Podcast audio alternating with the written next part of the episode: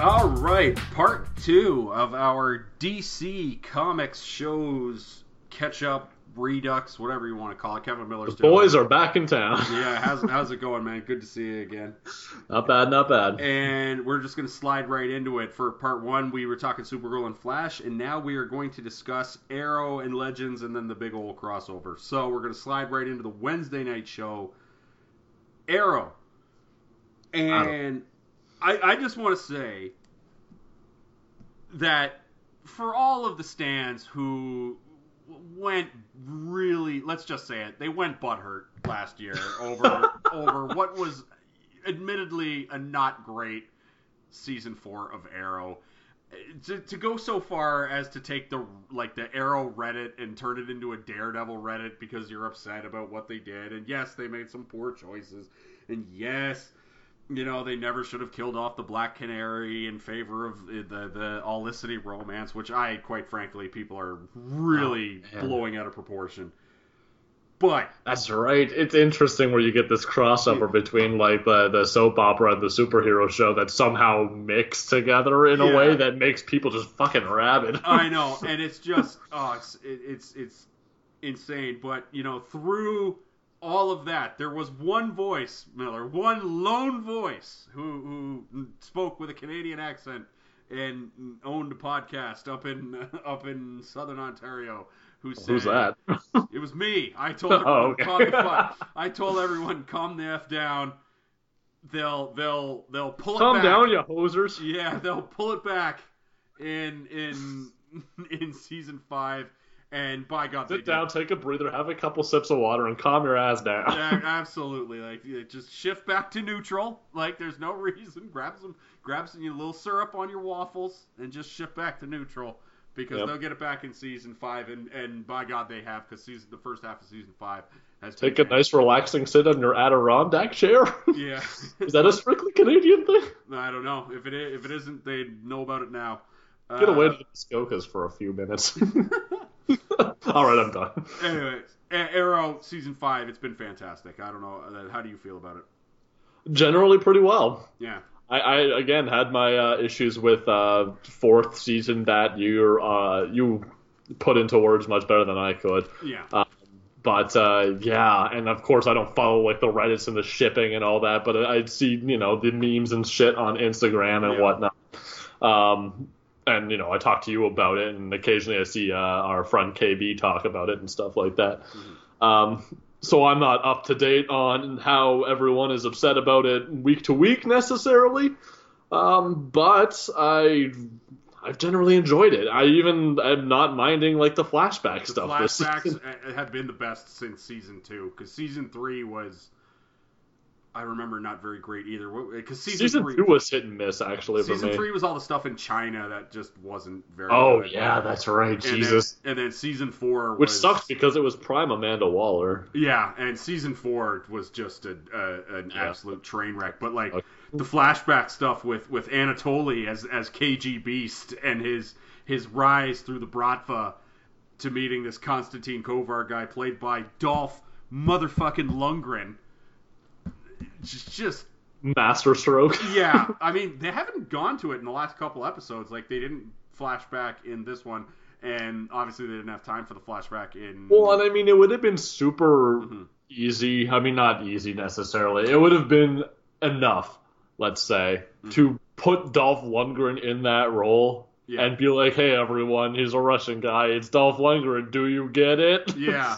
but he's actually pretty menacing as that character. Oh yeah, he's well. The dirty little secret about Dolph Lundgren is he's always been fun, right? And it's just because everyone when you think Dolph Lundgren, you Yeah. immediately go to Drago. yeah to I must break you and and just yeah and just Drago and and maybe even to a lesser extent the Dolph Lundgren Punisher, which was just Oh yeah. not you know, nonsense. But I mean, the flashbacks, like, like I just, I remember in seasons three and four when they when it, it made that whoosh noise, and you knew we were heading back to the flashback, and it was just like, oh god. And any anytime the flashback started in season four, I was just like, Christ, how much time do we have to spend? Yeah, here, exactly. right?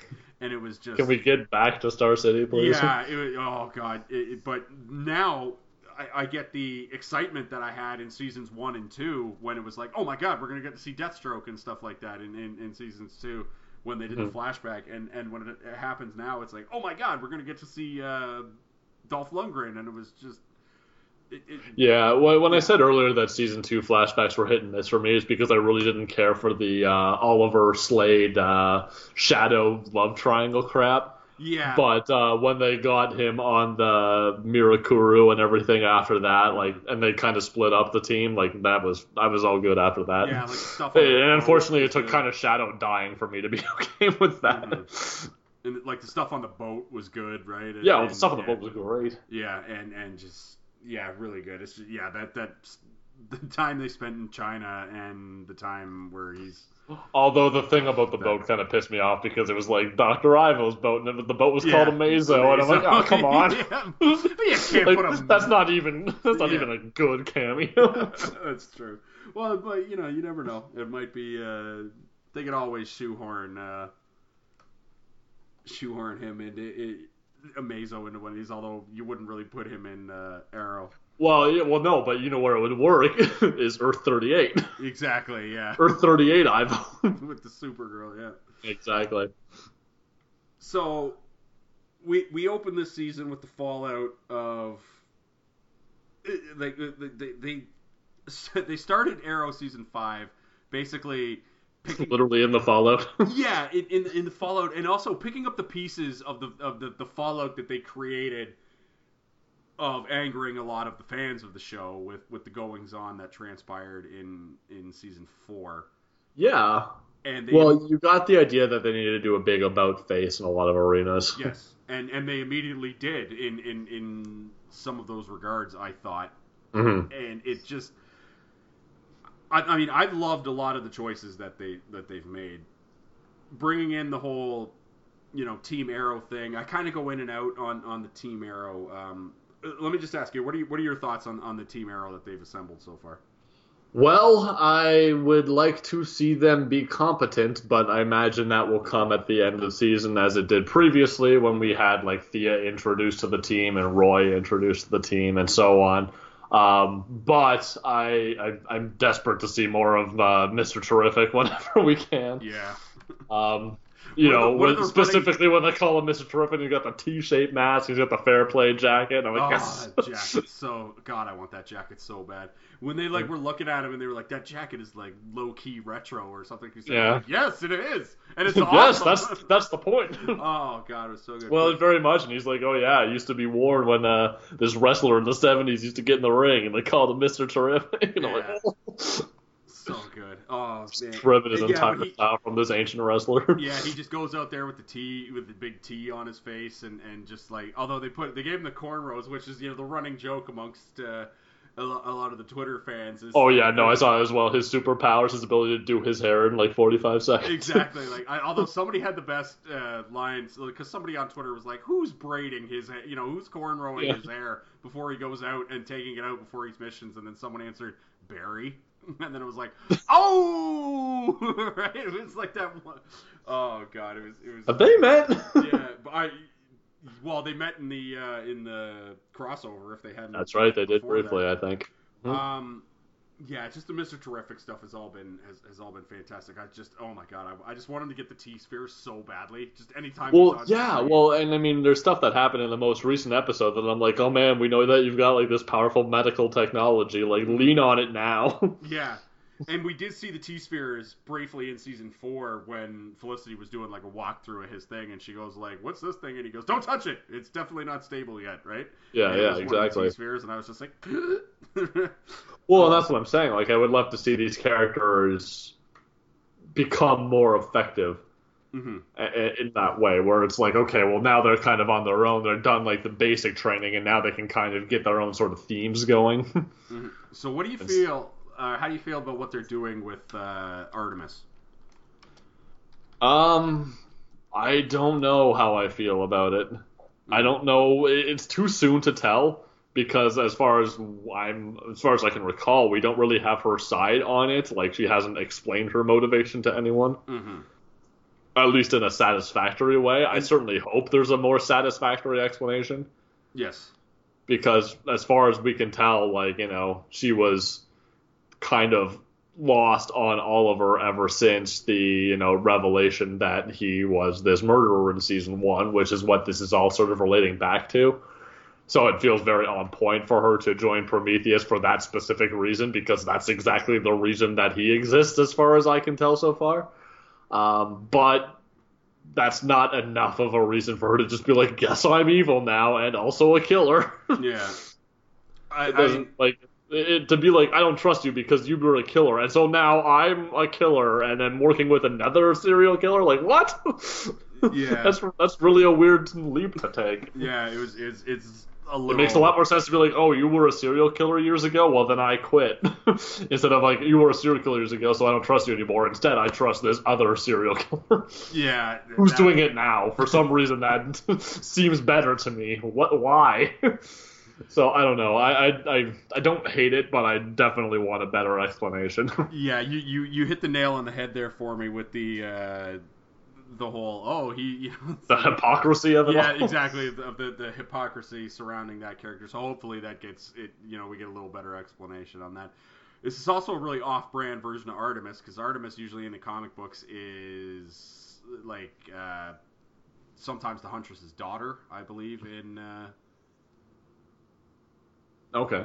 I'm, yeah, I'm, I'm not sure how they did her in Young Justice or whatever. I know she was in Young Justice, but uh, I honestly don't remember that much about her from Young Justice. I know that she is there, but I don't think Yeah. they explain like you know how she relates to other characters. I just I feel like she's gonna come back around. This Rene Ramirez version of the Wild Dog that they've got. I'm not familiar with either the the, the hero or the character, so this was all new to me. Wild Dog, like the look is dead nuts on with the hockey mask and the sweater with the dog on it, and the fact that he's using guns. Um, this guy I believe was created back in the '80s, and they just haven't used him a lot. But it is definitely a character, and the character obviously in the '80s was a white dude, and I think his name was Jack Wheeler. But like, Sure. so they they changed him where he's Hispanic and he's this guy Rene Ramirez, and it's like sure, whatever. Um, I feel like we're getting a little too much of him.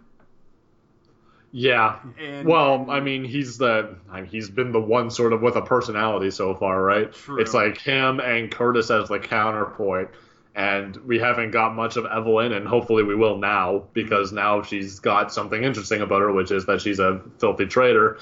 Um, and I don't think that we've seen the deaths of uh, this Rory guy either. the Ragman, one of the original, Ragman. one of the original Jewish superheroes that DC had, and, and Ragtime. they, and, and they leaned heavily into into his the, the fact that he's Jewish on the show too, because he's always They do, which he's is always great. stuff. yeah, um, yeah, that character was created back in the '70s as well. The the the the Ragman character. I mean, they haven't used him as much. They, Now, there was something about that because there was the uh, the thing that they brought up in I think the uh, crossover, which was like the Kabbalah, the uh, the study of the, the Jewish numerology system. Yes. Yeah, and and yeah, that, that was really uh, really poignant because I mean, like, it used to come from the comic book. Uh, I think it was called Golem or something because uh, Okay, yeah, that makes sense. which make obviously makes sense uh, for like uh, you know Yeah, Jewish. I, I don't want to say folklore, but uh, that, that's pretty appropriate. Culture. yeah, culture. it's a For- cultural figure. Yeah, for lack of a better term, right? I'm, uh, Yeah, I don't. Yes, none of us are trying to be offensive here, and I feel like we're mincing our words. exactly. I'm being a little too PC. Uh, but yeah, I, I've enjoyed Ragman. I wish he was getting a little more screen time though, because they basically did, they, like they had the really good stuff with him where, um, he explained that his family died and well everybody died in, in the Havenrock explosion and Felicity you know blamed herself because she directed the missile there in season four right. and you know the the this, the rag suit That's why I made that joke earlier. They're literally dealing with the fallout of the last season. Exactly, yeah.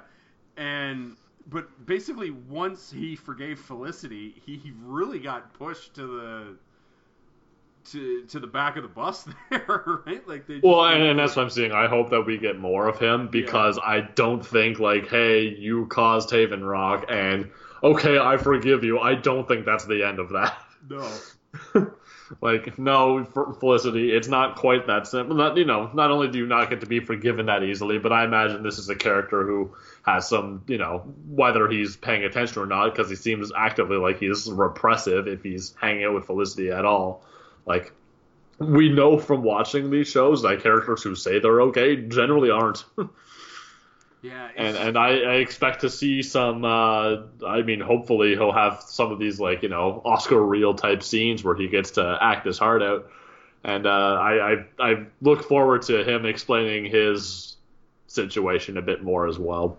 yeah, I agree. I mean, the Wild Dog pull though, like I, I'm like that is a deep cut. I gotta tell you, because he had like a two year run in the '80s, and then that was it. Well, yeah, well that's what I'm saying. Like I felt like I was, you know, if I'm forgetting something about like the DC, no, I would never. Apparently, like if No, he had like a two year run, like that's that's like you know pulling from our F list.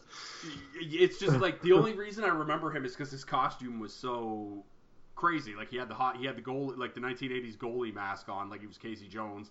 I was And gonna say, so is Casey Jones based on him the same way that Ninja Turtles base a lot of stuff on heroes of the time? It's possible because uh, I, I'm not sure what the timeline is on that though, because like the Turtles were in the '80s, right? Because remember the Turtles started out as like a stupid, dark, like act like comic on on I think that was under the Dark Horse label. Like it was like like the Ninja Turtles were like murdering people. Yeah, it was on like Dark Horse. I think it was before Image, but uh, yeah, Yeah. I think Dark Horse. But it was very much like it was dark and gritty, but also Mhm. like a parody of like Daredevil and stuff like yeah, that, right? True, and and yeah, li- And that's what I mean. Like it wouldn't it wouldn't surprise me if they're like, hey, Casey Jones, he's a guy who has a hockey mask and he beats people with a hockey stick. Yeah. Get it? and people will now like people since like Wild Dog didn't take off are like, no, we don't get it. It's Casey Jones. Yeah, well, it's just as 'cause, far like, as we know, he's the original. like look up the original Wild Dog cover because I'm looking at it right now. It's fantastic because I remember seeing that cover, like the original one for this is Wild Dog like, and Wild Dog number one, and you just see it, and the costume the kid's wearing in the show is just dead nuts on, which is why it was so. Uh, it, it's the, really the most memorable thing about the character. And when when you saw him in that first episode, and he was doing the thing where he was like, "I'm disconnecting this bomb" or whatever, and it was just like, oh yeah, no, I'm looking stood- at it right now. Yeah, that's right. yeah, and he stood up and he had like the dog sweater, and I was just like, "Oh my god!" right? Like what what a Yeah. deep cut that was. Like, uh, Absolutely. yeah. If you get a chance, Google that the the cover for Wild Dog number one. It'll blow your mind. It's great stuff. Um, Man, you come straight out of a comic book. absolutely.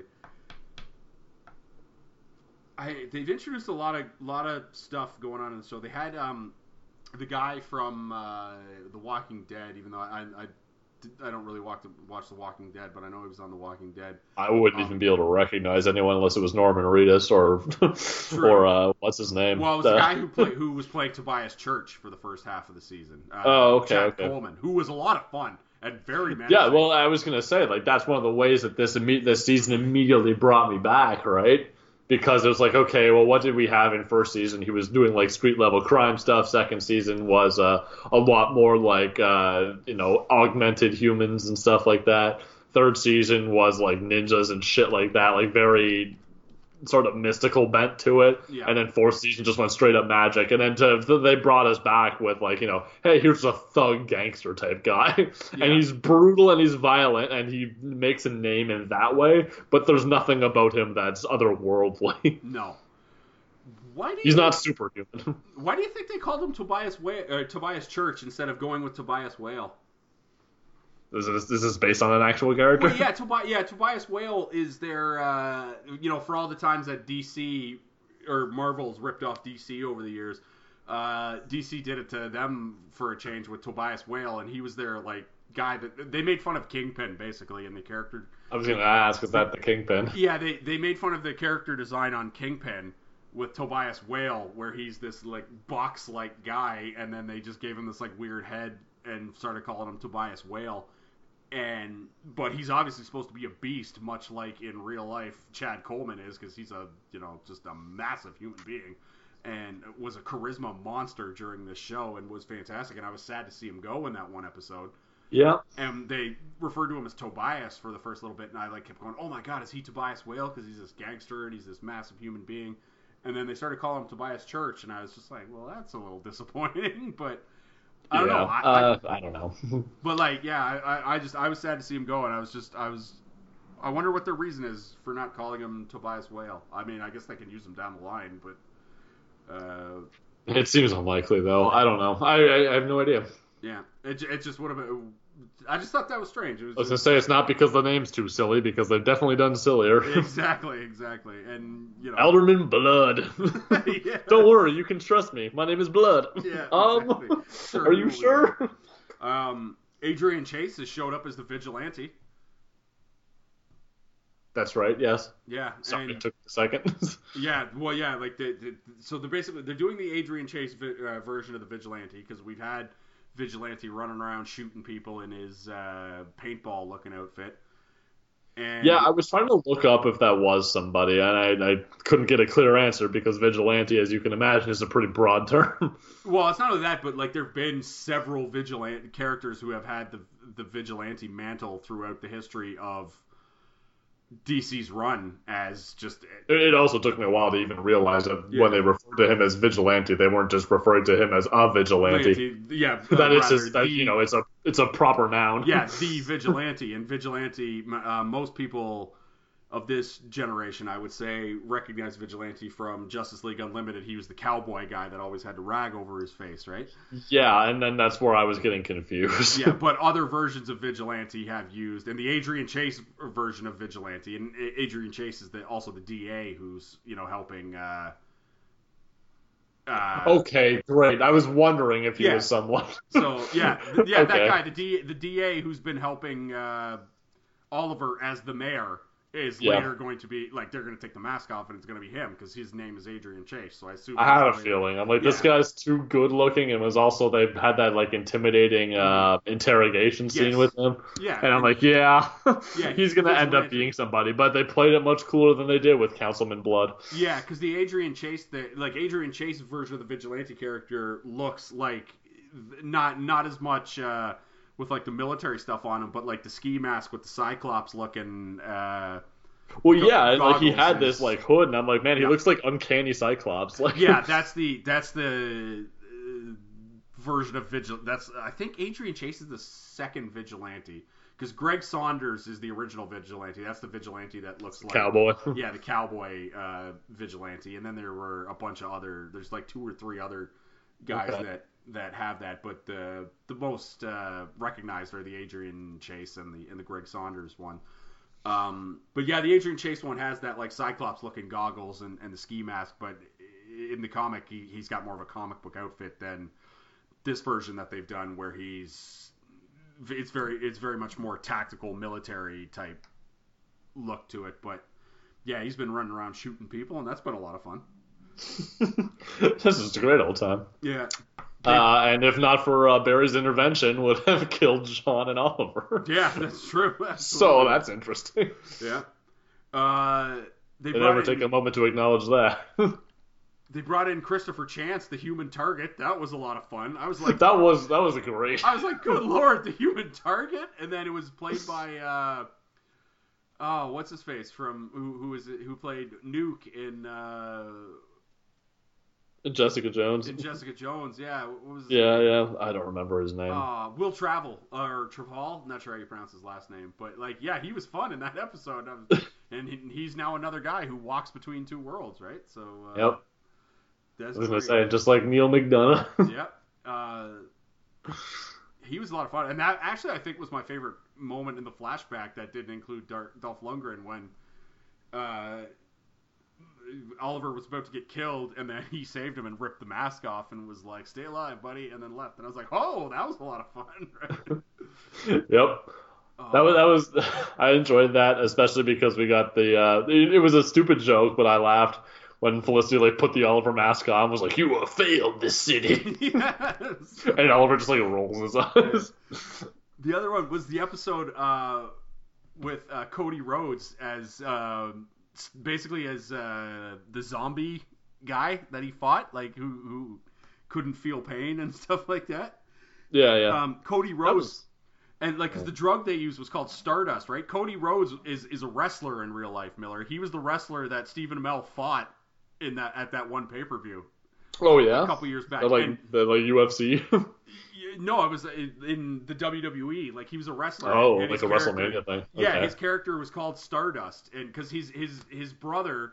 Goldust? Re- yeah, his brother in real life is Goldust, and he his character was called Stardust, and he had like the Goldust makeup, but he had like a big star on his face, and It's a terrible name for a wrestler. and he fought. Well, there's no such thing as a there's no such thing as a bad name if you if you sell the gimmick, it, it it just works. Like who would have thought Goldust would have worked, right? And then it somehow did. And yeah, Fair. he was he was Stardust, and that was the guy that uh, Stephen Amell fought the one time. Like like I remember Stardust punched him, and then Stephen Amell jumped in the ring. It was good times, and and then they eventually fought at a pay per view and. With somebody else, you know, doing most of the heavy lifting for Stephen Amell, so that he didn't get Oh, hurt, sure. and somebody else didn't Yeah, get yeah. hurt. But I mean, yeah, but that that I That- was that's a fun that- cameo. Then, yeah, I was like, boy, that's a fun cameo. I'm like, that is a lot of fun. That that he was just that he got to uh, Stephen Amell got to pay it forward basically, and and uh, for Yeah. Yeah. Well, it was like that uh, scene in uh, what was it in Winter Soldier when uh, Cap is fighting uh, George St. Pierre. George St. Pierre. Yeah, that was that was really good. Because that was a fun fight scene. They're like, no weapons. We're just going man to man. They're like, fuck yeah. Oh, that was great. Um, GSP. so who do you who do you think Prometheus is? Uh, Because it's not well, whoever it's not whoever they It's not who they're saying it is. yeah, what, what was it like? Justin Claybourne's bad, like illegitimate son or something. I was like, yeah, no, like that's not who it is. I have a terrible guess. Like it's a left field sort of guess. This is this is my and now. If you listen to part one, you know that I, I said we were going to put a pin into Barry messing with the timeline yep. and the repercussions it might have in Arrow. So I want you to throw out your. okay, so you're on the same page as me then. You think so? Ah, I forget the first name of the character, but it's Oliver's dad. Oh, you think it's Oliver Dad? Oliver's dad. Interesting. Because I. I think it's Tommy. I'm on Team Tommy on this one. There's a lot of the a lot of the arrow stands that are on Team Tommy on on that, and I am That actually makes a lot of sense. I- Actually, I like that better. I am absolutely on Team Tommy. I don't I don't get like Oliver's dad. I guess makes sense because It makes less sense than Tommy though. yeah, true. I think I think Tommy makes sense, right? Because it would be like, oh my God, Laurel's dead. Yeah. And, yeah, you did this to me. You literally ruined this city. exactly, yeah, and and and so on and so on. And now I know you're because it, it has to be someone who would know that Oliver Queen is the arrow, right? Because when he killed Tobias Church, Yes, but like, "Oh, and, that's Arrow." kind of why I go to Oliver's dad too, because he has intimate knowledge of the list and could easily then figure out from the Mm-hmm. you know the hood's activities in season one. This is clearly my son who I gave this list to. yeah. The motivation isn't as clear as it is with Tommy, but I can you can kind of figure out how he would know everything about him from the get go. Oliver's dad is a good one. Like it has to be like a character that has existed prior to. Yeah, well, my, my immediate knowledge was that that scene with uh, Tobias when he like busts him out of the, the prison truck as he's being taken away, but then kills him, and he's like, you know, I can tell you who the Green Arrow is. It's Oliver Queen. My thought Yeah. was immediately, I don't know how, but this dude already knows that. Exactly, yeah, and and he killed Tobias Church to. He was like, okay, he knows, so I'm going to kill him so he doesn't tell anybody else, right? It like, exactly. Yeah. it- yeah, that was This will shut him up. exactly. He's like, I know, a little throw and start of the throat out of shut him up. it's gonna be kind of hard to talk with a throwing star on your throat. Oh, but like, yeah, really, yeah, just a really good season so far. Well, and I like it because as the last possible season where they can have all, like have the flashbacks at all, it makes a lot of sense to have them uh, do this sort of thing now or next season, which is the now you have to pay for the shit that you did five years ago, even though that five years ago is part of this show.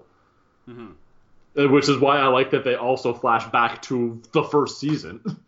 When Dig is the bodyguard wearing the suit still, and they're operating out of the old Arrow Cave, Yeah, which he, he he put on the season one the season one suit back on, which is you know, Exactly, yeah, and he had like the grease paint instead of the mask and everything Mhm. like that. Like I'm like, that's awesome. I like that they're flashing back to because now it's very much like we're doing the the Broadfoot thing, but we also have to kind of the the theme of the villain, which is very much like what they did with Slade, is specifically tied to the events that happened exactly five Mm-hmm. Yeah, years ago. So year two on the island has to make up has to be related to what's happening on year two off the island. Mm-hmm. And they did it sort of similarly going forward, like they had the the sort of you know he's in China and he ends up fighting like you know the the League of Shadows and stuff like that, who get kind of tied into with like Tatsuo and all that. Um, and then they did it again. Like they, they, they, it's always a thing that they do, which is why I was expecting to. I was expecting this sort of thing to come next season when they ran out of we can't flash back to five years ago and have it be when he was on the island, but we can flash back to five years ago and have it be when he was a serial killer in Starling City. Right? That makes sense. Yeah, it's it's, and they're doing it now, which is interesting, and it kind of makes me wonder what they're going to do next season. But uh, I, I'm into it. Oh yeah, it, it's been great. It, this has been such a watch. I like. I honestly would say if you're ranking them right now, Uh oh.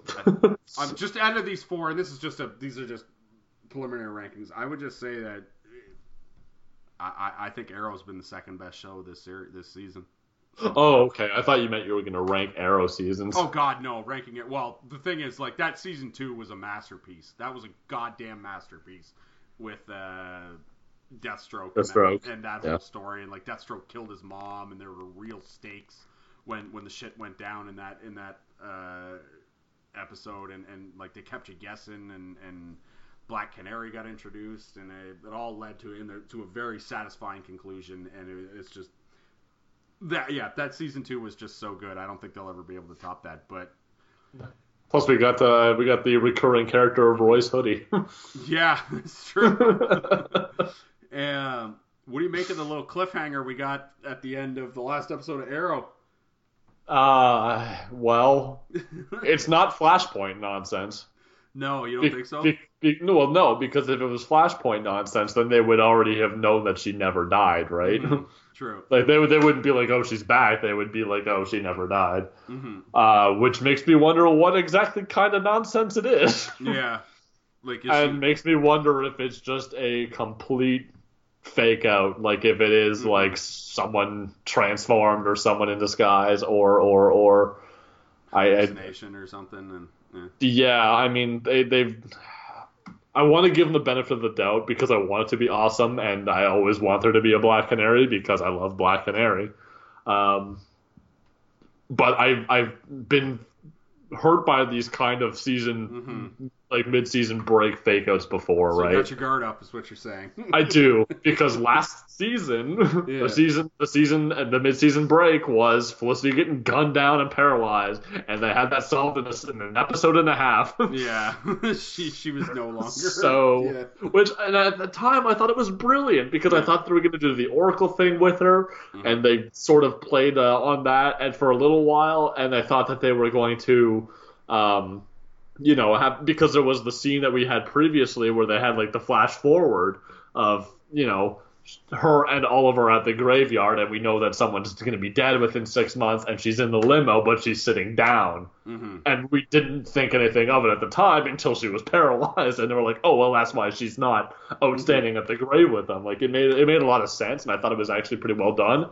But until we came back, and like two episodes later, they had, you know, she got her walking back just in time to walk out on Oliver. Yeah. That was a ridiculous scene. that was terrible. And Emily Bett Rickards' legs are way too muscular in order for to believe that she was ever in a wheelchair. Um, well, but to be fair, she was in a wheelchair for literally like three weeks. true. Yeah. Within in, in canon, so like, I mean, That I'll, was- I'll concede that point. That was a lot of fun though when uh, she was uh, when they did the flashback because you're talking about the flashbacks and you got to see Dig back in the suit when he flashed back to when she was just sitting in that room being like tech girl for for Oh yeah, yeah, and making Queen all these terrible excuses for why he needs to look up something that can't be found on the internet. exactly yeah I'm like, oh, good. I'm glad they did that at least Yeah. because that was the that was probably the fun, the, the most fun part of season one, Mm-hmm.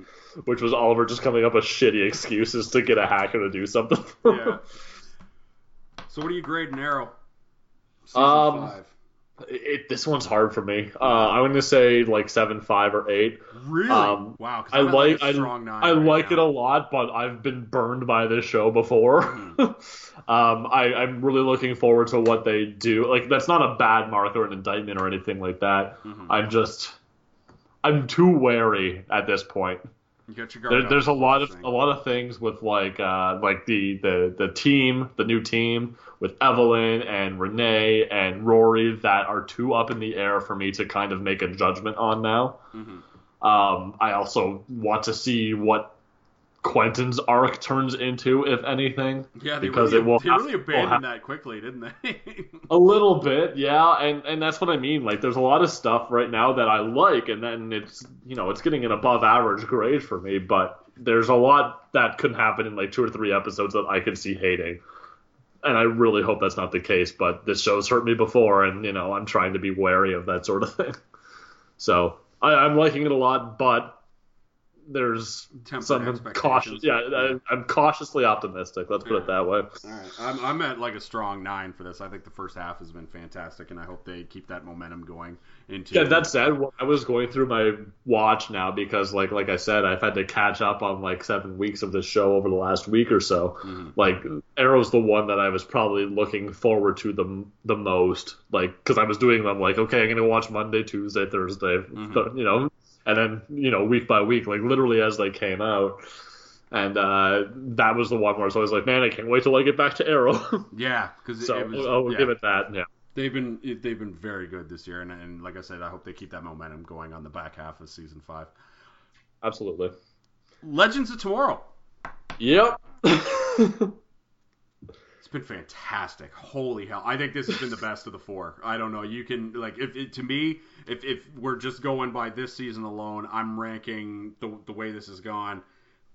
Uh, I think Legends has had the strongest performance. I think Arrow's had the second, and then Flash and Supergirl. Now this is, I'm I'm, Yeah, ba- I'm we're, basing we're, it. we're arguing between like eights and nine. Yeah, I know, but I'm point. basing and I'm, I'm I'm basing that within this whole, just within these four shows, because Supergirl's been fantastic. And I was gonna and say, yeah, I've- you're ranking Supergirl at the bottom, but Yeah, you but- also love Supergirl. exactly, and I look forward to watching all of these shows every time. Like it's just. It's, I we're getting spoiled this season. We really are. Absolutely, we are, with just so much fantastic stuff that leaded all the way up to the crossover, which we will close this podcast out talking about. But like, just, I mean, Legends just came right out the gate with the Rip Hunter. Is he dead? Is he not dead? They they they brought Nate Heywood, the Commander Steel, into the fray, and we went to see the Justice Society. We were jumping around in that first episode, and it's just been fantastic. Like I would argue uh, of all the episodes they've done so far, and, and each episode has had its own like unique feel to it. I would argue Yep. that the worst episode they've had so far is that. Oh, I know exactly which one. Uh, the Civil War episode, right? Is that yeah, I, I messaged you like on Wednesday or something like that. I'm like, that is a fucking heavy episode. Yeah, which still had some really poignant moments and was very well written and stuff happened. It's just the the the occurrences in that episode. Um, like you could take that episode out, and and you wouldn't miss a beat as far as the ongoing plot because I don't think anything occurred other than it's just man, this is really heavy and was. You know, a, a decent Jax episode where, where, That- I was gonna yeah. say that was that was his uh, Emmy Reel episode. Yeah, I guess. like that that was that was the probably peak Jax that we've had so far. Yeah, I, I, I would say I would say so. But I mean, like, man, just right out the gate when you got to see the Justice Society and and like friggin' Obsidian was there doing stuff and and, and Vixen was running around and. For, uh, you know, Ty Rex Tyler, the friggin' Hour Man, and and Stargirl. Star. oh yeah, Stargirl was there. Just, oh don't don't ever forget about Stargirl, sir. Stargirl? Yeah, because when like they landed at the end of that first episode, it was like fucking Stargirl, and she's got the staff, and like, oh god. Well, yeah, and it was cool because everyone was like wearing like brown leather and stuff like that. And you see this girl like a bright blue leotard. I'm like, whoa, what? Stargirl, what's she doing here? Oh man, like, fuck, it's it's been so good, and like the just the ongoing plot with the villains from the other shows. It's been the, the the one thing that I'm reserved on, the mm-hmm. one thing Yeah, is that I'm a huge sci-fi nerd, yeah. and time travel has stopped making sense. it's Oh, too God. ridiculous. It can't. It like it doesn't. It's.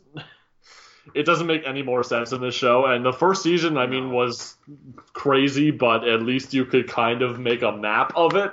Mhm. This one's bananas, Oh yeah. and I had to kind of make my peace with that and Yeah. enjoy it for what it is. Just ride the ride, baby. Just ride the ride. Yep. And it's but yes, right. because it's it's very much like, hey, we can get like in the in the most recent episode, you know, set in the Prohibition Chicago, Mhm. we had Oh God, it was so good. Although I would have preferred my Al Capone to be a little more heavy set than that guy was. I thought he was in too good a shape to be Al Capone. I thought I thought we had a guy who, you know, I see, and I have to look this up, and I meant to look it up. That was the last episode I rewatched. I actually finished it like 12 hours ago. mhm. But um, I have to look it up because I think the dude who played Capone also played like the sleazy private eye on uh, Veronica Mars, really. which is just a fun little like Boy, you know. And he was very much pull. like big Italian and that dude was like, "Hey, ma, come on!" Like his mom was his assistant and everything. That's great. And I'm like, oh man, if that is who that was, like, good. Like that's that's a fun pull for like Yeah, you know a- this sort a- of sleazy Italian stereotype. But That's a good pull. But I mean, like, but uh, yeah, no, that was and that was very much like you know, hey, we got our crew of villains, and also here's Malcolm Merlyn. Yeah. just why not? God, so good, and like just following through and just changing the styles throughout throughout the like the episode. God, it must be so much fun for the wardrobe department in this in this show. Oh, be for sure. Like, Right. hey, we've got like a we've got like a team of like seven main characters, and we Yeah. get to put them all in different costumes every single episode in a superhero show. Because like like you said, the last uh, episode, You like rarely see them in their actual like you know superhero costumes other than Firestorm. Yeah, and it's like you go into, you know, like okay, we're going into 1920 Chicago, so we need some gangster outfits, you know, so we need a lot of trench coats, we need some fedoras, we need a lot of nice suits and stuff with you know with pinstripes. And the next episode, oh, we're heading to feudal Japan, so like let's get a lot of kimonos and and like samurai gear and outfits, and then like had. Do you know what I think might be the standard of the show actually? And you're you're I, the, two things, and and wardrobe is definitely one of them, which is a lot of fun. But Sarah's fight choreography Yes. is is looking like much better even than it was in first season or any season of like Yeah. Arrow for that matter. Like. The the the the episode of her and Vixen like fighting back to back in feudal Japan, wearing Mhm. the like the kimonos and they're like Ronin going up against the samurai and shit like that. Like that was fantastic fight scene. It was, and it wasn't like jump flippy too either, right? No, Which- it was no. It, it would be super easy to go like very uh, crouching tiger sort of Yeah. motif on it, and That they, was- they avoided it. that was the thing. If we could, uh, you know, rewind it a bit to uh, to when we were talking about Arrow, that was one of the main things some of the the Arrow fans had problems with. Was season four? They just did like all the fight scenes were just ridiculous jump flippy nonsense, right? And whereas season one of Arrow, the fight scenes were very realistic. Ish. I want to add that ish to it, right? Where- Yeah, it wasn't necessarily Daredevil. yeah, it wasn't like Arrow. Well, like like Stephen Amell and his stunt double weren't jumping around doing like flippy, you know, flippy spins Yeah. that are like energy wasting. Why would you do this? Like when you're fighting, it was him like block like go, uh, blocking a guy and then just busting him in the face, right? And then yeah. that guy would go down because a punch to the nose from a person who knows how to punch would rattle any human being. And then Yeah, it stuns you. yeah, it stuns you, and then Oliver would like grab the guy's head and smash it against the wall, and he'd be out. And the season one fight scenes were very brutal and realistic, and then season four, It's like watching Power Rangers by by Yeah. comparison. it was yeah, it was very much like watching the Power Rangers because you'd get a hallway fight scene. There would be like two guys in suits fighting uh, Speedy and friggin' uh, Black Canary because she was still alive, and like they'd be like you know doing jump flips off the wall and stuff, and it was just Yeah, there was a lot of that, this unfortunately, in fourth season. Actually, now that I think about it, that's a good point. In season it's very much like, okay, well, here's another scene of the you know wide shot of the entire gang fighting an entire other gang, and it's like, okay, well, there's not really anything to focus on here, and like a lot of people are like, like no one is coming out of this with like a cut lip or fucking anything. yeah, and it's just yeah, all this brutal stuff. But they've got so choreography wise, especially on Arrow, and as you mentioned on this legend, it spilled over to this Legend show. They've Mm-hmm. just it, it's it's looked a lot nicer this season across the board. I would say. yeah. Um, I mean, listen. I mean, we could just go through some of the fun we've been having, and like, like we we went to the feudal Japan episode, like you said, and Yep. We, like we got to find the origin. I wasn't. I expected as soon as I went to feudal Japan, I rolled my eyes. I was not ex- like I'm like, oh fuck, here we go. We're gonna have some fucking weeaboo nonsense. Yeah. And that actually ended up being a pretty decent episode. Mm-hmm. It was very. And uh, then, like you the know, there was of the that, Soul Slayer sword, yeah, which was great. Nice. which was a lot of fun. Shout yeah. out, shout out to Katana. She's got my Yeah. back. Yeah, yeah, that was. I'm like, oh, cool. Like, I didn't think that we were gonna rope that in, but I mean, you know, turns out it's a small world after all. Yeah, exactly. Uh, there was that. There was the um, the Jonah Hex uh, episode. Oh my God! With Quentin, Quentin T- Jeff Fahey, the fucking lawnmower man, is Quentin Turnbull. I saw that and I was just like, honestly, I was like fist pumping in the air. I was like, yes! Oh God, that was so good. And like the scene with him and Rory like drinking together, and it was just. Oh, yeah. And God. Vixen's just like, um, I wasn't expecting this. They are getting along. Oh God, it was so good. And, Uh, the thing is, and I mean, if you told me like before Legend started that the person I was gonna like on the show most, like the the person who's gonna be the funniest or the most fun character is Mick Rory. Yeah, of all like people, right? he just has the crazy eyes at the best times. like Dominic Purcell just acts the hell out of that. Like he's clearly having fun, right? and they give him all the best one-liners and stuff too, which which. Oh yeah, just never talks about growling. Like he's just chewing the scenery in every scene. Fantastic. Oh, God.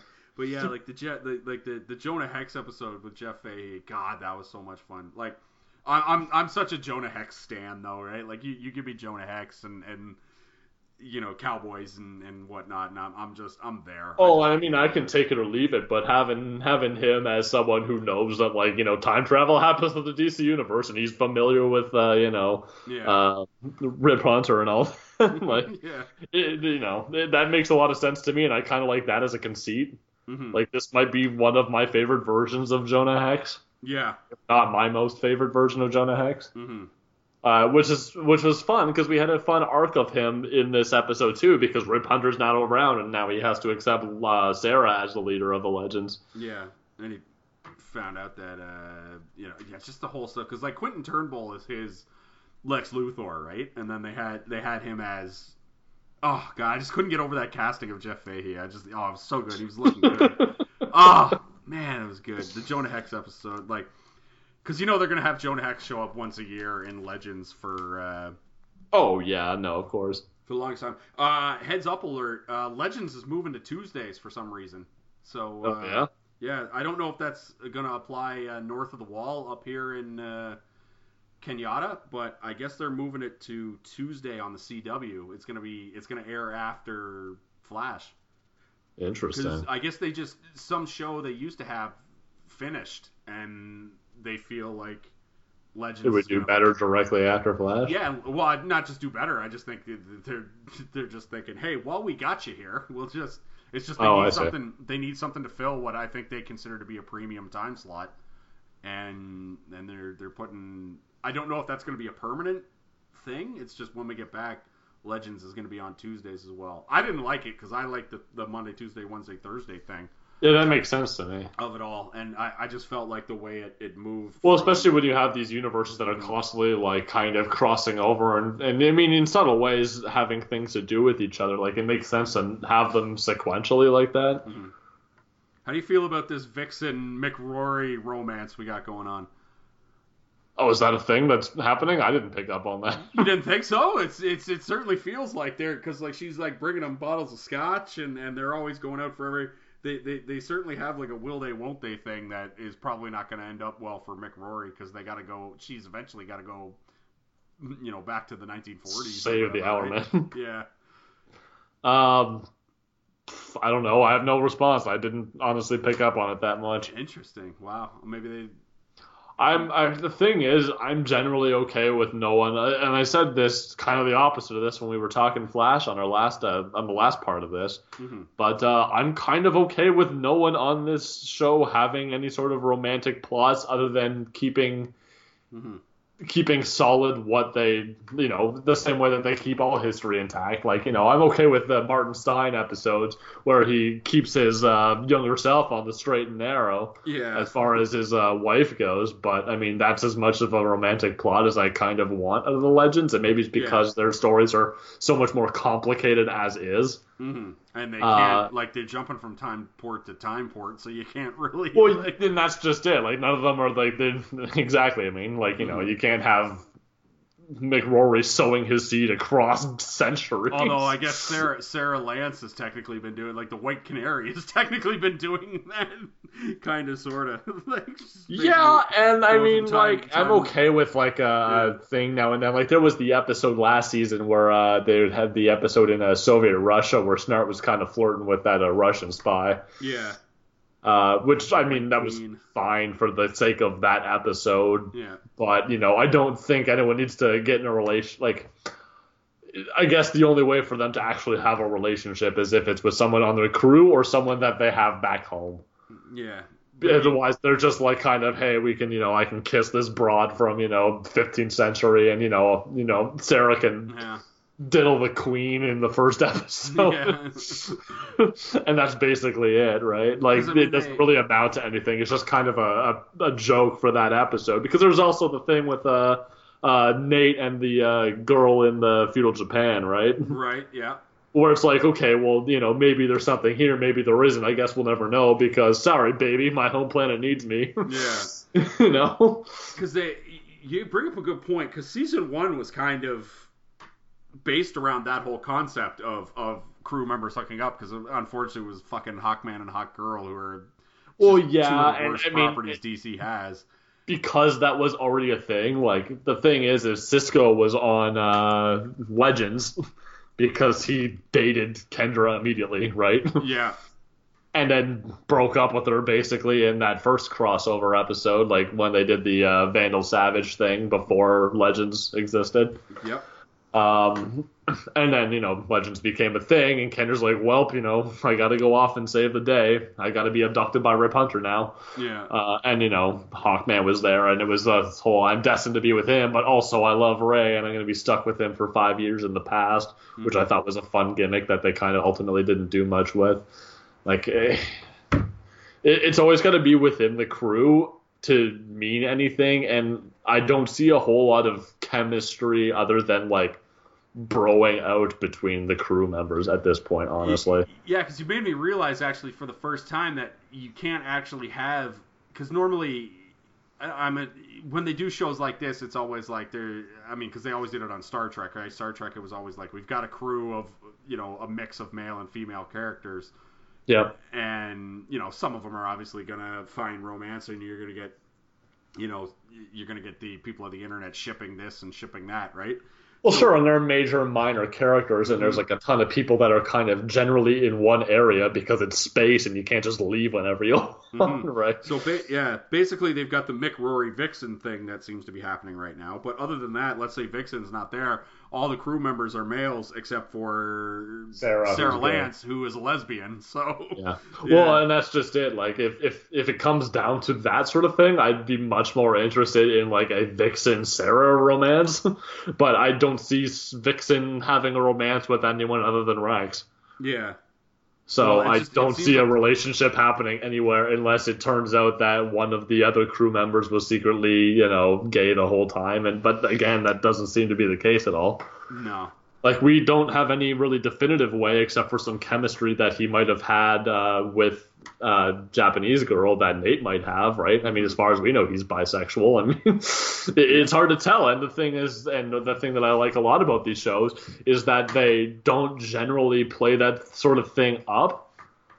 Like it's it whenever it's put there, it's not doesn't feel like it's put there for a reason. It feels like it's just supposed to be a natural part of the world because it is a natural part of the world, right? absolutely.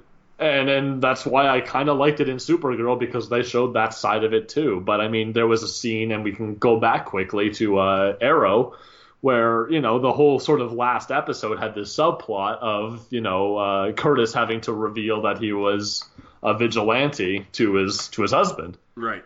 And the sort of fallout that comes from that. And it, it's interesting because we don't.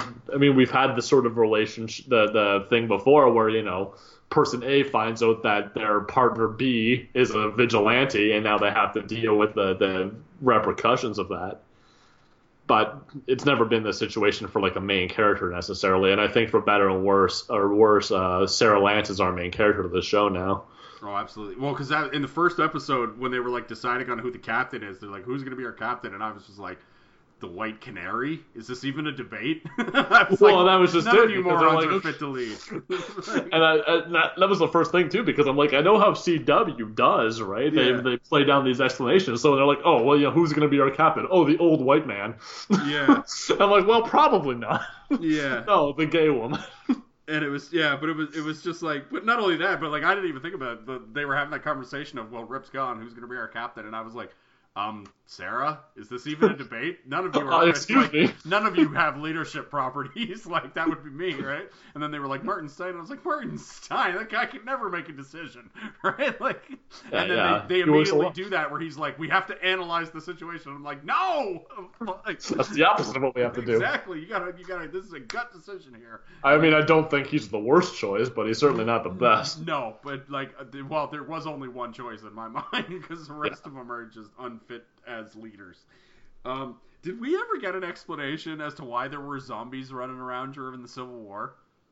Did they? Ex- I, I'm not sure if they explained. yeah, it. they did. It was Did the cold they? open. Yeah. Was it? Well, no. All I, what was the cold? Not open? not really. It was like someone. It was like another time traveler or like a time pirate or something had like zombie virus and crash landed in the Civil War era Oh, okay. I, I and it infected all the all the Union soldiers or the Confederacy soldiers that uh discovered his ship.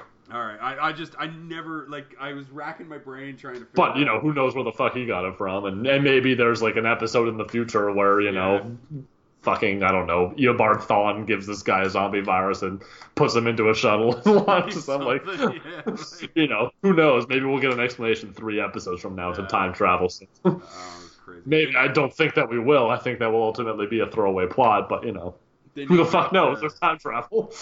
They name dropped the Spear of Destiny in the last episode. That was a lot of fun. That was a moment where I was like, Is that a thing that's been in comics before, is are we just supposed to get that on its religious sort of connotations? no, uh, but the Spear of Destiny's been a thing in DC for like they had an entire arc uh, f- a few years ago. Uh, Oh, okay.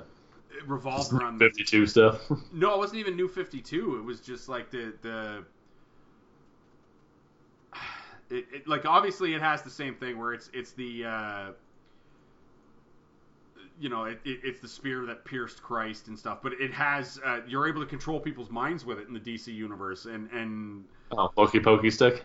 yeah, it's it's basically where they got the Loki Pokey stick from, right? And, and but like basically Stop me if you've heard this one. yeah, but basically the like the, yeah the like the holder of it, you know, uses it, which is why people were bugging out when uh, in in BVS that uh, sp- uh, Oh, Batman, yeah. Bat, yeah, Batman was fighting Superman with the spear with kryptonite on the end, where they were like, "Is that a you know uh, a nod. spear of destiny thing?" Because that was another thing that BVS needed, right? Was another reference to a, a, a viciously long comic book Yeah. run with to a thing that never gets explained by yeah, anything. just fucking hell. Um, some more tangled knots, some more loose ends. yeah, exactly. Uh, but yeah, they, yeah, they, they, they name checked the Spear of Destiny at the end, which should, should be a lot of fun. And, and we got to see Rip Hunter. You knew you knew he was uh, you knew you knew he was gone, but you knew it was it wasn't going to be for very long, right? Yeah, I, I feel like this show. Yeah, and I, I, I like the shot of him as like this like bedraggled '70s director. Yeah, I'm like, is that Rip Hunter? I can't even tell. He looks rough. Yeah. And he, he had the long hair. Oh, it was good. I was Yeah, just but uh, we, we were talking about how like you know it feels like when they redid they, when they do it in the new episode the sorry the new season of Arrow how they're kind of listening to a lot of like fan opinion and stuff like that. Mhm. The one good thing that they saved was it's always fun to see Damien Darhk. Oh yeah. And seeing him in all those costume changes, seeing Damien Darhk in Miami Vice. Yes. Oh god, he had the rolled up sleeves with the pastel looking like Don Johnson. Yeah, like the yeah, the, the Oh. powder blue T-shirt over like under like the white sport jacket. Oh god, that was brilliant. Yeah, for for everything they did bad in season four, uh, friggin' uh, Neal McDonough McDonough. as Damien Darhk was not one of them. He was the best. Oh, He was the best part of that horrible season four by a country yeah, mile. and that's why I'm super happy. Like you know, Yeah. hey, we've got Reverse Flash, we've got fucking the most charismatic guy in season four of Arrow here. Yeah, just like that's yeah. cool. Oh god. And then you know we have him like the, there was the one joke that he made in like the uh, the the scene where he's like confronting Con, uh, Capone's gang in the 20s episode, yeah. and then like throw like you know the Flash just like don't worry I got it like, like just destroys his gang. Yeah. And he's like, I, like I thought it was clear. I thought I thought I offered to help him. yeah, like was I not clear about that? Was I not clear? I said we were on your side. Oh god, so good. So what are you what are you grading Legends of Tomorrow?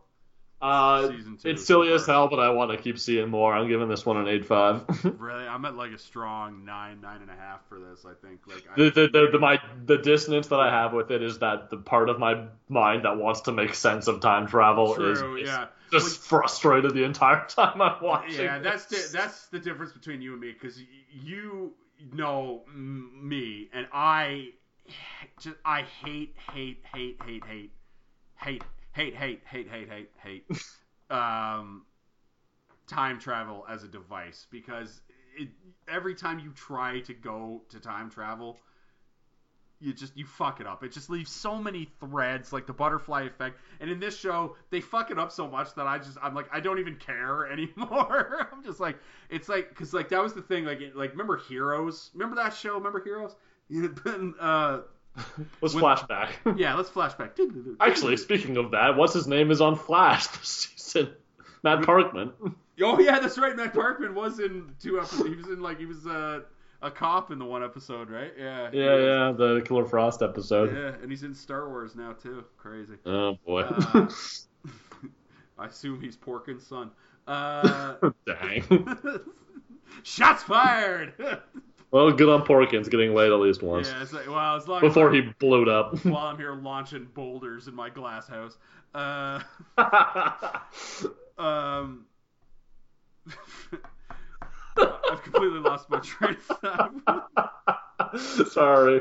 Uh, um, Uh, you were talking about something about heroes. well, just just remember Heroes and how they did the time travel Oh, the stuff. and time they just, travel they thing, just yeah. fucked it up so badly, and they were just like they, they created multiple timelines but didn't address it and stuff, and it was just dumb. So for them to do it in Flash and separately have the, another show like be their premise, I'm just like I, I've just I, I I've gone to that that part of my brain that worries about that shit, and I just hit the off switch Uh-huh. because it'll kill me, and I just you know me. I've always hated time travel as a device because you just you, it, it, it's so easy to fuck up, and it just leaves so many like, well, what if this happened? What if that happened? And I, you just got to turn it off. But you're right. In I like of it as a device, but I like it as a limited device, and to do it multiple times an episode is just mind-boggling for me in a way that I'm struggling to keep up with, and I think that's my issue. Because like Le- Legends, is, like the, the scene when, like the very first episode when they were like when uh, Nate Heywood shows up and he's like, "There's all these time aberrations. I think I know where everybody is trapped throughout time or whatever." As he's trying to help Oliver Queen, right? And and uh, and uh, friggin' Sara was in like the middle of the 1600s, or I think it was the 1600s anyway, during like the Salem witch trials, and uh, right? Yeah, yeah. and the two guys and and uh, Firestorm guys were in like medieval times, and they were like you know pretending to be magicians with their phone that somehow maintained power for the years that they were in like yeah, yeah, that's right. in time. Like just that whole that whole sequence. And raising like a caveman, being chased by dinosaurs. Yeah, true. He's like, oh, thank God you're here. I was like, let's get eaten by this like tyrannosaurus. Which is funny because no one would survive. Like Ray would never well no, he, would have been killed very quickly. Oh, but yeah, it's just man, Legends has been a lot of fun, and I, I hope they keep it up. Um, Yeah, yeah. I, what I'm getting at is I just like the, you know, like watching like Star Trek TNG, where there was like maybe five time travel related episodes ever, but because they were so self-contained and uh, you know all the threads would be resolved by the end of at most like a two-part episode, that would be it. And then it would be fine, and then they would move on to the rest of the season, and you wouldn't have to worry about like what are the repercussions of this, except for in one circumstance that they play out pretty clearly. Like there's sort of a flashpoint event in TNG that has like one major repercussion that they notice. That's really it. Yeah, I mean, because they, they, they kind of ignore the butterfly effect. Well, it's the fact that they they, they do. Well, they do it selectively. That's not Yeah, the premise it, of right. the show, the so they're okay with doing like, okay, well, here's the one consequence, Hmm. and it doesn't really make that big a difference, and let's move on with our lives. And whereas, you know, it's the entire basis of the third season of Flash, and it's literally the entire plot of every season of Legends of Tomorrow, Yeah, which tends to get a bit convoluted. And I don't mind it necessarily, it's just hard for that part of my brain to keep up with. And like you said, the fact that they selectively do the butterfly effect, because like you, they do the thing where it's like Martin Stein can go back in time and tell his younger self, you know, be more attentive to your wife, and then he ends up with a daughter. Yeah, because- stick with your wife, Barrel. yeah, open up that stick with your wife barrel, and he goes, you know, be more attentive to your wife, and as a result, he ends up, you know, creating a child for himself hmm that he did previously didn't have. Whereas, you know, Eobard Thawne can go back in time and knock Eliot Ness unconscious and give him, you know, dump him in the river and end up with brain damage. And then the fact that he disappeared for like three days of real time has like no lasting consequence. And they're just like, oh, here's the file you need to bring down Al Capone. And he's like, oh, cool. Right? And- Eobard Thawne, time ruiner. yeah, it's basically what it is. Right? The Uh, time is where you live, Thon. Maybe be a bit more careful.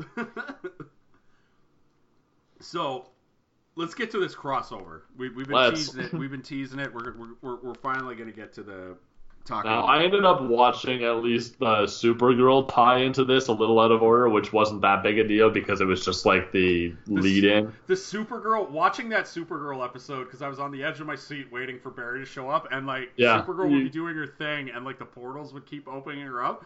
Yeah. And they would look at them like very confused, but then no one would comment on Yeah, but no one would come out, and it was just like, and like there was one moment where it was like she was getting her ass kicked by Cyborg Superman, and then a portal Yeah. opened up, and you're like, oh my god, Barry's just gonna run through and punch Cyborg Yeah. Superman Just in run the him face, through. isn't he? And it's gonna be awesome. Gonna phase through them. Yeah, and then it never happened. So I like to describe the Supergirl part of uh, of the crossover as when are they gonna get when are they gonna get to the fireworks factory?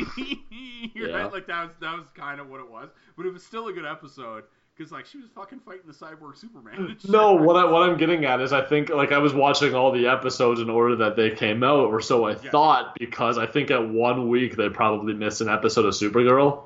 So I got or or I got or or everything else, and I got like behind on Well, Supergirl. there were certain weeks where like if you watch it in real time, like Flash skipped like like um Flash. There was a week where the other three shows aired, but Flash didn't because that was the night of the election, right? Like Right, yeah. So Yeah, that's Right. right. And what I'm getting at is I think things got out of order at some point, and obviously they did because I watched like the Flash episode of the crossover Arrow Legend Tomorrow, and then I saw the episode of Supergirl where it had the lead into it. yeah, So I'm like, oh, I know exactly what this is. I, I'm doing this out of order. That's what it is. yeah, and and and so yeah, there there are just random weeks where like they missed an episode because of whatever, right? Like, But it's uh, like to be continued on Flash. I'm like, yeah, but I already saw that. in a couple of weeks, I don't think they aired the show because the World Series was going on, and they're like, we're just not competing against the World Series, right? Yeah. For for rating. yeah, yeah. I, So- I had my list of episodes to watch, and I think I missed a, a couple things, but that's okay. It all made sense to me still.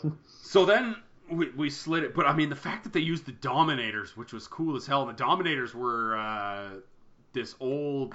Um, I think the well, Dominators. the thing is, I think they had said like beforehand, like it's going to be some sort of alien event. Mhm. And my thought was that it was going to be the Thanagarians because they kind of teased that in the uh, last episode, in like the last season of uh, Legends, right? Yes, because I but I think the Dominators were created in the '60s, but they didn't really come into prominence until there was a big uh, invasion crossover, similar to what they did in the show in the uh, in DC in the in the 80s in the late 80s they they wrote a, a big event called the Invasion where the Dominators showed up tried to take over Earth and everybody um, across the DC universe had to band together to stop the alien threat um, Yeah. much like in uh, the first Independence Day type of a thing right Sure. Yep. but the Dominators, uh, of all people, the guy who gave them their cool design with like the yellow skin and the red face and the red circle on their face was Todd McFarlane Miller. No. Yeah. why do you say no? McFarlane's a great artist, just not a great writer. I would say. yeah, you know what? That's fair. yeah, like he's always been a great artist. Like his Spider-Man, like a lot of his Spider-Man stuff is some of the best Spider-Man Uh-huh. stuff that's ever existed. But like, I know. Have you ever heard the phrase "edge lord"?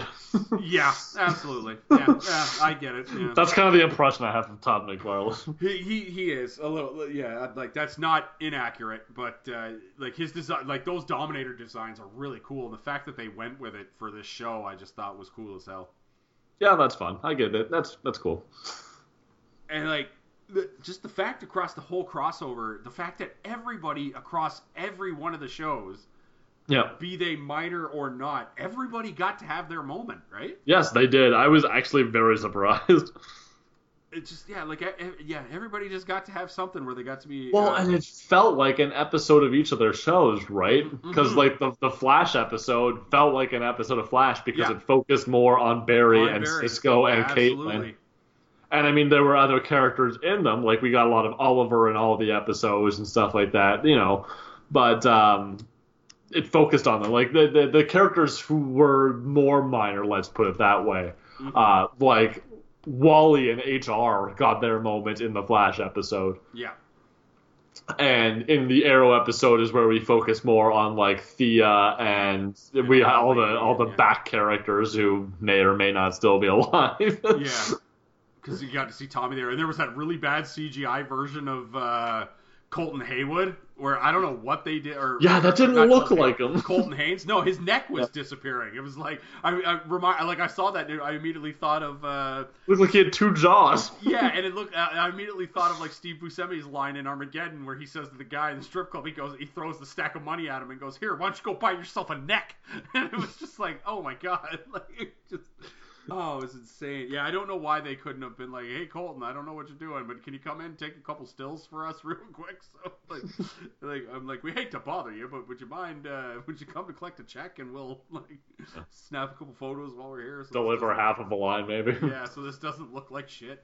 Uh, but yeah, and then you got to see Deathstroke back, and they just and the whole Arrow thing, which was a basically. Oh my god, I lost my mind when I Yeah, realized what it was, was a going on. I texted you immediately because that is my favorite episode of Batman the Animated It, Series. it was a callback to one of the greatest episodes of Batman the Animated Series, of which there are many.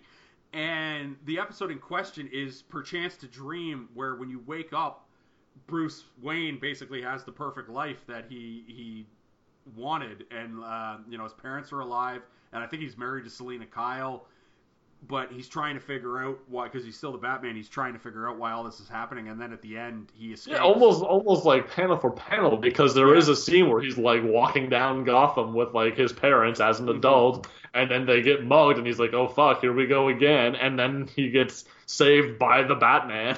Yeah. and he's like, "The fuck." yeah, and it was just like, oh god, yeah, man, it was it was such a brilliant reference to one of the best. And then like at the end of the episode, you realize that um, Bruce has been you know somehow knocked out and trapped in this thing Yeah, by the Mad trapped Hatter. in a dream by the Mad Hatter. Yeah. And like the Mad Hatter had probably the greatest line in the entire series when he goes, uh, like like Bruce looks at him and goes, "Why?" Uh, Or Yeah. like Batman looks at him and goes, "Why?" And he goes, "You have the gall to ask me that." He goes, "I hate you so much. I was willing to give you everything you wanted in life just to keep you out of mine." And it was just like, yeah. oh, like, it was just such a good line. Like, uh, I wonder if. I'm gonna look up perchance to dream. You riff for a little bit because I want to. riff for a little bit. yeah, bit. or, or like, like Ah, no, but it was it was a great effect that they had, and it had those cool flashbacks too. Because every time someone said something to one of the five that was in there that was kind of a trigger for them, they ended up having these, these cool like technological glitch sort of flashbacks to events that had something to do with it. like there was a scene where Thea's talking to Malcolm Merlyn, and they had have some throwaway line of like your father would be proud, and there's these scenes of uh, like Ray realizing that he was supposed to be like this tech mogul and he wasn't supposed to be engaged to Felicity, and and Dig realizing that he's not supposed to be the Green Arrow, he's supposed to be Spartan and have a kid and a family and all this stuff. It there was a lot of rad shit happening in that. It it felt very good. Laren Bright and Michael Reaves wrote that Perchance to Dream episode. I was wondering if that was a Dini episode, but It, it, yeah, well, I wouldn't be to those- surprised. yeah, Kudos to those two because that was a fantastic episode of Batman. That was like Absolutely. last, I think that was the last episode of the first season because like that was one of those. That was back when like seasons of television shows were like 30 episodes long.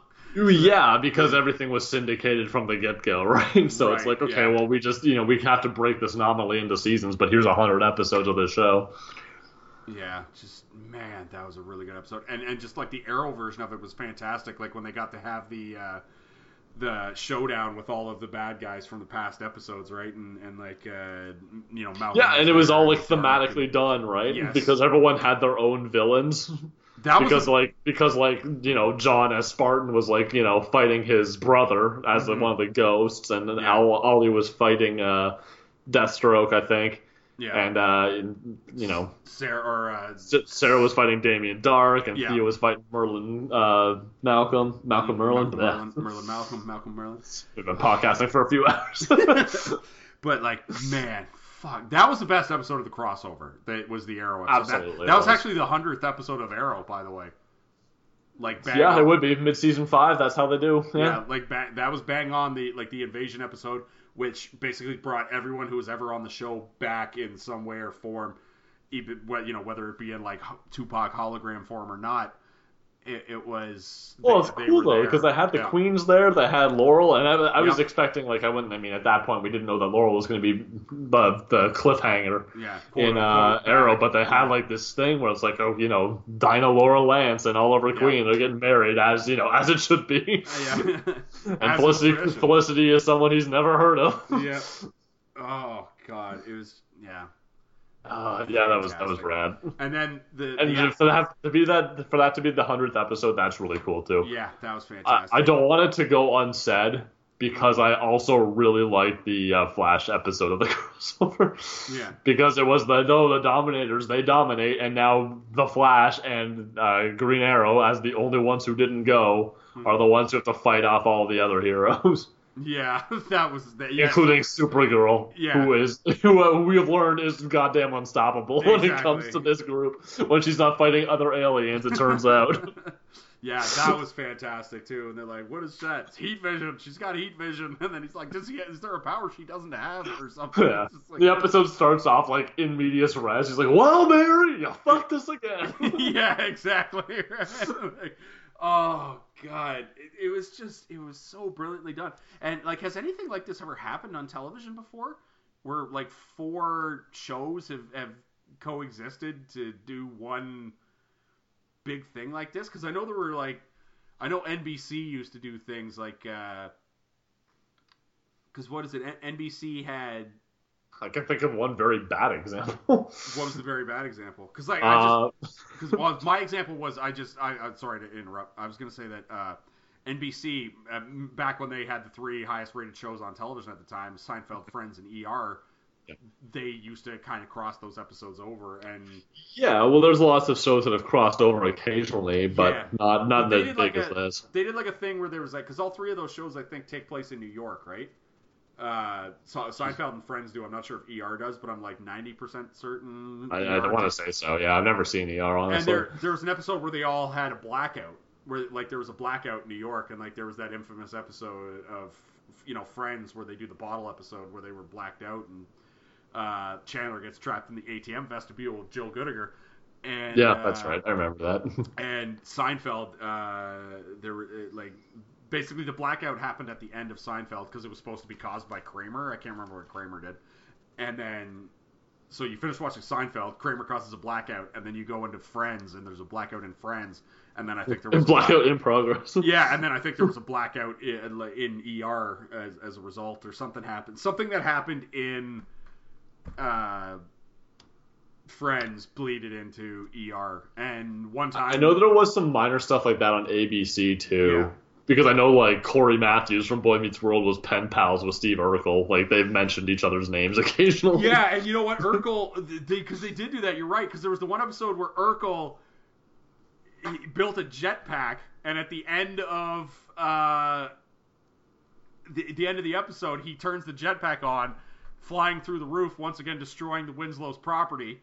Once again, Yeah, here we go he again. went flying, and he landed in San Francisco in the backyard of the Tanners, and showed up to help. Uh, showed up to help the the people of Full House because I believe uh, one of the girls on Full House had to get. Gla- this was a total '90s plot line because she had to get glasses, and she Yeah. was, uh, you know, she's like, I'm gonna look. Which is enough of a crisis for an episode. Yeah, exactly, right? Which is enough to build a crisis in in the 90s because, you know, because they did that on friggin' uh we actually vote I think we voted that as the most dated plot uh, on on our 100th episode of Oh, uh, yeah. Saved Of by, Saved the by Bell. the Bell. Yeah, because there was the episode where Jesse was like, "I'm getting glasses," and and she says to Zach like, "Do, do guys like girls with glasses?" And he goes, "No way."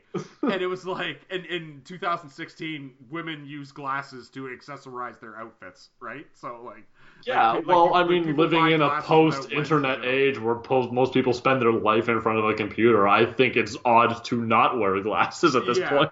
and it's also most that- people have a vision problem of some kind or another. yeah, but it's also just like people use it to, like people buy glasses like ramp Yeah, frames. fake glasses to yeah, eventually. to fake- add to an outfit, right? That accessorize, was, yeah. That was a thing that happened. And uh, so yeah, you're right. So there was like a Family Matters Full House crossover that that did happen, but like I just I can't think of one that's happened across four shows like that.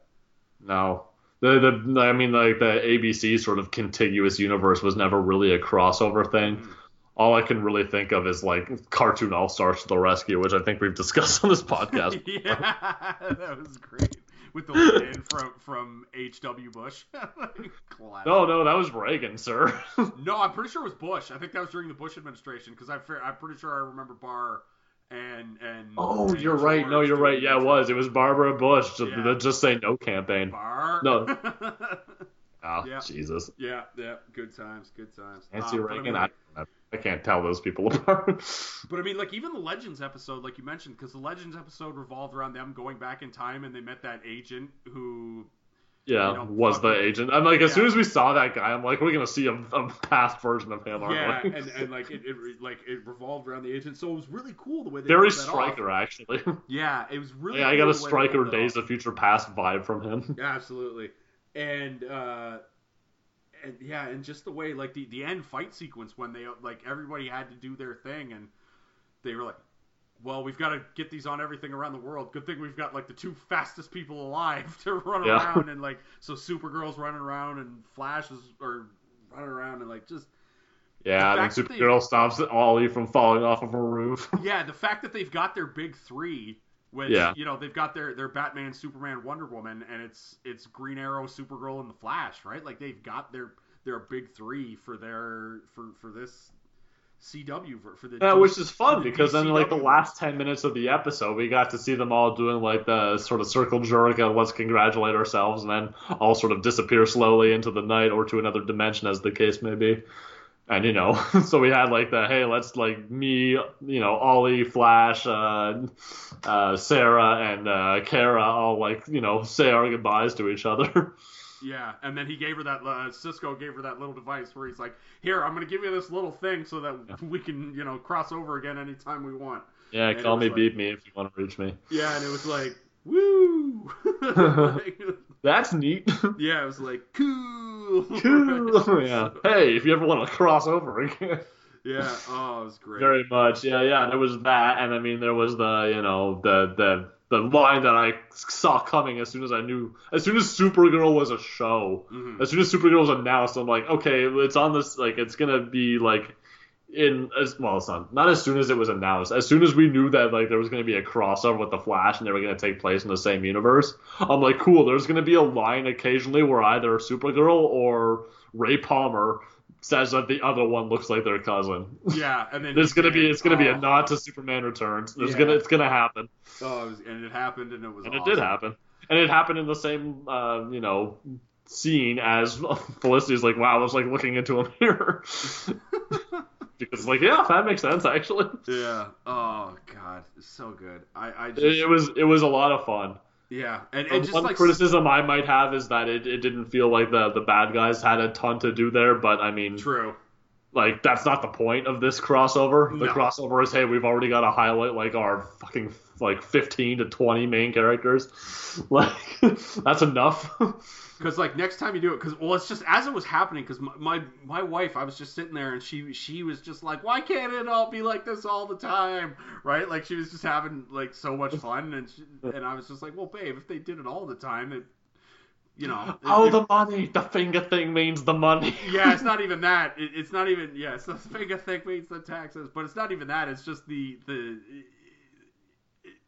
It's more fun when it's like a week long event. Like maybe next year they do it. They do it two weeks, right? Like maybe they increase it so it's like a two week event. Yeah, well, and that's just it, right? Like th- this will probably be it for this season, but uh, you know how rad would it be to have, you know, Yeah. it, it's gonna it's gonna happen again next season. I imagine all these shows are gonna get renewed. I think they're all Yeah. pretty popular. because you have to do the the Thanagar thing, right? And Well, I was going to say that. I'm like I mentioned earlier, like you have to do the Thanagar thing. That makes a lot of sense because they've already introduced that and kind of played it off like it was nothing. But how you know they could also do the Amazo thing and, and have it do be just like out of um, you know, and have it take place in Earth 38. yeah, we're uh, oh yeah, that'd be a good one where yeah, Mazo shows up and steals Supergirl's powers or something. And Yeah, yeah, and then you know, Martian Manhunter's no match for him. Mon-El's no match for him. Yeah. Guardian obviously is no match for him. And oh, I need to call in the troops, push the button on my Cisco phone thing, and then you know suddenly like 38 more heroes appear. And not for nothing, but Darkseid's coming to Supergirl eventually, right? Ooh, And I mean, I would love it. I love Darkseid. yeah. I, Michael, Uh, I- Michael Ironside's still alive to do the voice of Darkseid. I'm just saying that. So, DCW verse. There you go. Michael Michael Ironside. We've had him in. He's been in one episode of this. He's been in the DCW verse before, so I know you got his phone number, right? Like, yeah, yeah, He's yeah. available to play. Yeah. You, My some- this is going to come down to personal preference because I know you're a big Darkseid guy, and don't get me wrong, so am I. But I would sooner see a season based on Brainiac true. Yeah. because I love Brainiac. Oh, that's true. They got yeah, Es- and they've already Especially because they're kind of playing that way anyway. Like they could do that sort of route. I don't know. It would it would be weird to sort of theme a season around either of those, honestly. But crossing being that. Uh, I could see season four Supergirl being Darkseid, especially as there is more precedent for her now crossing over dimensions. If that makes sense. Yeah, yeah, that, that makes sense. Where it'd be like, you know, something goes wrong or, so, you know, whatever. The, the, the, it flimsy excuse and she ends up on Apokolips or, you know, someone comes from Apokolips. Like, there's there's certainly a precedent for that sort of thing. Um, I don't know, e- especially now, like we've had episodes of Supergirl that sort of hint at like the uh, existence of an intergang. Mhm. Um, Yeah, I we would, haven't done I, Bruno Mannheim yet, have we? Like I thought it was like there was that one episode of Supergirl where um, Cadmus gave those guys the they're, they're supplying them with super weapons. Yeah, Yeah, like that's like, that that's Bruno straight out of Superman the animated Yeah, series. and I was like, is that going to be Bruno Mannheim and Intergang? And it was not, right? It was. It was No, but they've they've mentioned it before. Like Corben's been in the series, and he was Yeah. technically a member of Intergang. Mhm. Uh, like they're kind of going more and more that route, and I think now, especially as like Guardian, who's sort of like the street level human type character, Yeah. Becomes a thing. We could see more of that going forward. I'm just saying this because like the female Furies have got to show up at some point, right? And and we have to have Kara versus the Furies, right? Like that's that should that should be the ultimate goal of this show, right? Yeah, that that's the that's the one comic I like. the one where Supergirl lands on Earth and it gets abducted almost immediately by Apokolips. And yeah, and just like you know, and you gotta have like like Kara meet like Big Barda comes through the boom tube, and and it's Kara and Barda versus the friggin' you know like you know versus Mad Harriet and Stompa and and Whip and Lasher and just well, listen, if, if voicing Granny Goodness, and it's just all this good shit's happening, if right? the, the order that it makes most sense to me is that we see like Big Barda and Scott Free show up on this uh, show, Yeah. and then and then sort of lead into that later. Yeah. That's the way I see it going, if any of that. And I assume that, you know what, that's actually a safe bet. yeah. I, I think that's likely, actually. Yeah, like at the very least, we might not get Darkseid, but I bet we get the Furies at the very least. yes, uh, and, and possibly even Apokolips in mention, at least. Um, but uh, I think Big Bart and Scott Free would be welcome additions to Supergirl, actually. Absolutely, it would. Talking crossovers on the crossover podcast. Yeah, Um, that might be a good place to end it. yeah, I think that's a good place. Unless you have anything you want to add, I'm I'm, I'm willing to because we've been going at it for a while now. It's Jesus, yeah. probably time to call it. Uh, so yeah, we'll uh, catch you later on the crossover podcast. We'll be back doing football picks again later on this week, and um, little treat for you guys coming up. We got something planned for the weekend, uh, a little Christmas related nugget for you guys. So uh, look for that. Uh, hoping to do that this weekend and hope to have it available for next week's. Until then, Kevin Miller, thanks for coming out. Absolutely. We'll Great to be you. back. Good to have you back. And we'll see you next time on the Crossover Podcast.